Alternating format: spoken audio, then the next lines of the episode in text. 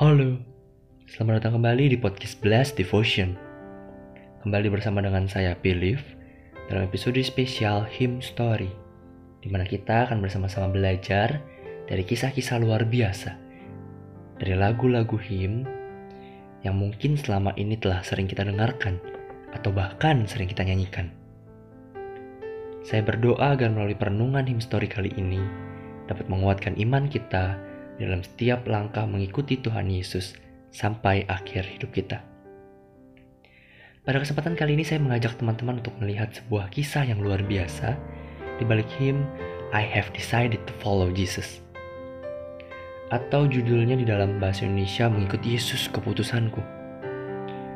Sumber yang saya gunakan adalah dari sebuah artikel di renewaljournal.com yang mengutip dari buku Why God Why yang ditulis oleh Dr. Eramangolam Porinju Job, seorang pengkhotbah besar kelahiran India yang disebut-sebut sebagai Billy Graham dari India.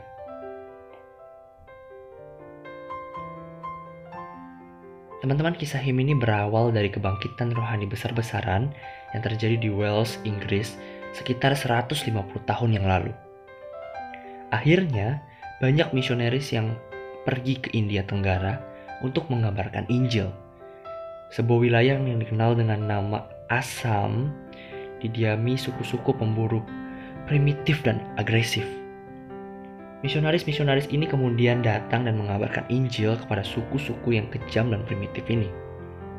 Mereka mengabarkan kasih, damai, dan pengharapan dalam Yesus Kristus kepada orang-orang yang ada di suku itu. Para misionaris ini tidak diterima, bahkan tidak disambut dengan ramah dan tidak ada yang mau mendengarkan mereka. Sampai akhirnya seorang misionaris berhasil mengabarkan Injil kepada seorang laki-laki, istrinya dan kedua anaknya yang mau percaya dan mengikuti Yesus. Keluarga ini berada di suku Garo, salah satu suku di Assam. Orang ini kemudian mulai mengabarkan tentang Yesus kepada sesamanya dan beberapa penduduk desa tempatnya tinggal mulai menerima kekristenan dengan lebih terbuka. Akan tetapi kepala suku yang mendengar hal itu menjadi marah besar. Dia kemudian menyeret laki-laki itu beserta istrinya dan kedua anaknya ke tengah-tengah desa dan memanggil seluruh penduduk desa. Pemimpin suku itu berteriak dan berkata kepada keluarga Kristen baru ini, "Sangkal imanmu, atau engkau, istrimu, dan anak-anakmu dihukum mati. Laki-laki itu kemudian berkata, I have decided to follow Jesus. No turning back. Aku sudah memilih untuk mengikut Yesus. Aku tidak akan berbalik. Dengan mata melotot dan muka yang merah padam, kepala suku itu berteriak kepada para pemanah. Bidik, dan bunuh anak-anak itu. Anak-anak itu mungkin berteriak, menggeliat kesakitan, dan akhirnya mati. Kemudian dengan sedikit lebih tenang karena merasa laki-laki yang dianggapnya pemberontak itu pasti sudah tahu apa akibatnya kalau dia tidak menyangkal imannya. Palsuku itu berkata kepada laki-laki itu, masih tidak mau menyangkal imanmu. Kamu sudah kehilangan anak-anakmu. Kalau masih tidak mau menyangkal imanmu, kamu juga akan kehilangan istrimu. Akan tetapi laki-laki itu berkata, Though no one joins me, still I will follow. No turning back. Ku tetap ikut walau sendiri aku tidak akan berbalik. Muka kepala suku itu langsung berubah, kembali menjadi merah padam. Dia berbalik ke arah para pemanah dan berteriak dengan nyaring, panah istri orang itu. Tidak lama kemudian, istri laki-laki itu mengalami nasib yang sama dengan anak-anaknya dan mati di hadapan semua orang yang melihat kejadian itu termasuk suaminya sendiri. Kepala suku itu berbalik dengan sorotan mata yang tajam berkata kepada laki-laki itu, "Anak-anakmu sudah mati, istrimu sudah mati, karena kamu tidak mau menyangkal imanmu. Sekarang aku beri kamu satu kesempatan terakhir. Sangkal imanmu, dan kamu akan tetap hidup." Tapi laki-laki itu berkata kepada kepala sukunya, memandang dengan mata yang tulus berkata, The cross before me, the world behind me, no turning back. Salib di depan, dunia di belakang, aku tidak akan berbalik. Teman-teman lalu laki-laki itu dipanah. Saya rasa tentu tidak hanya dengan satu atau dua anak panah. Mungkin seluruh tubuhnya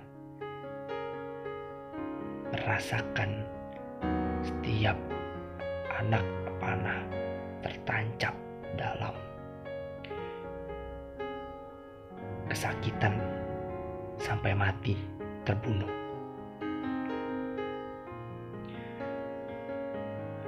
Namun kejadian ini kemudian menggerakkan hati sang kepala suku.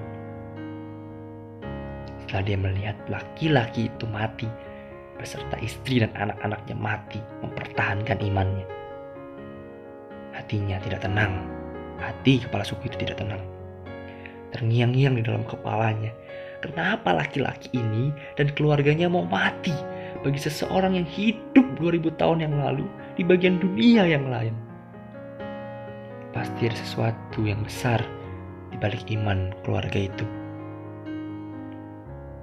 Akhirnya, kepala suku itu berkata, "Aku juga mau merasakan iman itu.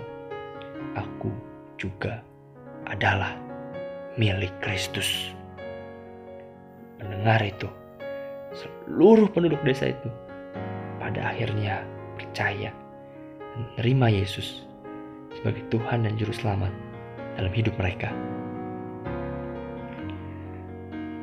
Teman-teman waktu laki-laki itu mengatakan, I have decided to follow Jesus. No turning back.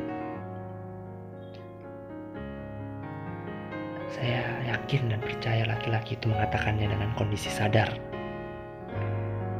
Laki-laki itu pasti tahu resikonya apa ketika dia bilang seperti itu. Penderitaan bahkan kematian. Apakah dia tahu bahwa nantinya satu desa di tempatnya tinggal akan menjadi murid Kristus setelah kematiannya membela imannya? Tidak, dia tidak tahu. Dia dengan segala ketulusan hatinya sungguh-sungguh mengikuti Yesus sampai akhir hidupnya. Dia tidak peduli apa yang akan dia hadapi penderitaan apa yang harus dia tanggung. Dia tidak takut. Baginya menyangkal iman kepada Kristus jauh lebih buruk daripada kematian. Teman-teman bisa merasakan sendiri betapa Injil dan Kristus telah menancap tajam di dalam hatinya dan berakar kokoh di dalam jiwanya.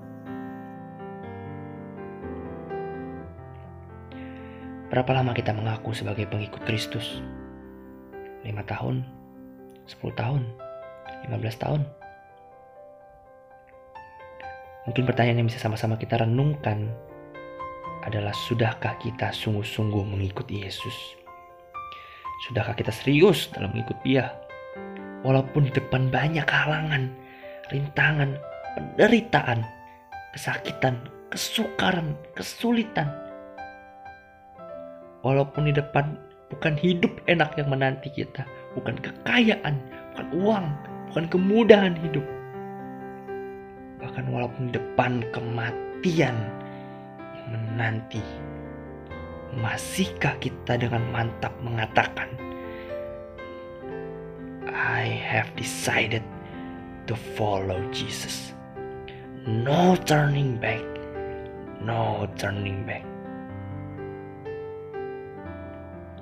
Yosua setelah memimpin orang Israel merebut tanah Kanaan. Di akhir kitab Yosua dia memanggil seluruh orang Israel. Yosua berkata di dalam kitab Yosua pasal 24 ayat 15 tetapi jika kamu anggap tidak baik untuk beribadah kepada Tuhan pilihlah pada hari ini pada siapa kamu akan beribadah Allah yang kepadanya nenek moyangmu beribadah di seberang sungai Efrat, atau Allah orang Amori yang negerinya kamu diami ini. Tetapi aku dan seisi rumahku, aku dan seisi rumahku, kami akan beribadah kepada Tuhan. Mengikut Yesus bukan sekedar ikut-ikutan. Mengikut Yesus bukan sekedar coba-coba. Mengikut Yesus artinya membuang segala sesuatu di belakang dan hanya memandang kepada salib Kristus sebagai yang paling berharga di dalam hidup kita. Sehingga mau sesulit apa pun, mau sesukar apa pun, kita tidak akan pilih jalan yang lain.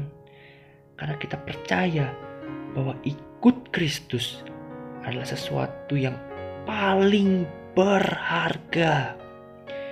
Dunia ini, siapa pun itu, tidak dapat menggantikan kasihnya dapat menggantikan salibnya yang begitu berharga, begitu besar bagi kita, anak-anaknya. Saya mau ajak teman-teman untuk mendengarkan him ini. Renungkan setiap kalimatnya. Apakah kita sungguh-sungguh mengatakan, I have decided to follow Jesus. Though no one joins me, still I will follow. The world behind me, the cross before me. No turning back, no turning back.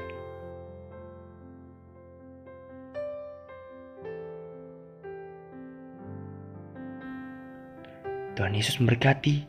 Solideo Gloria.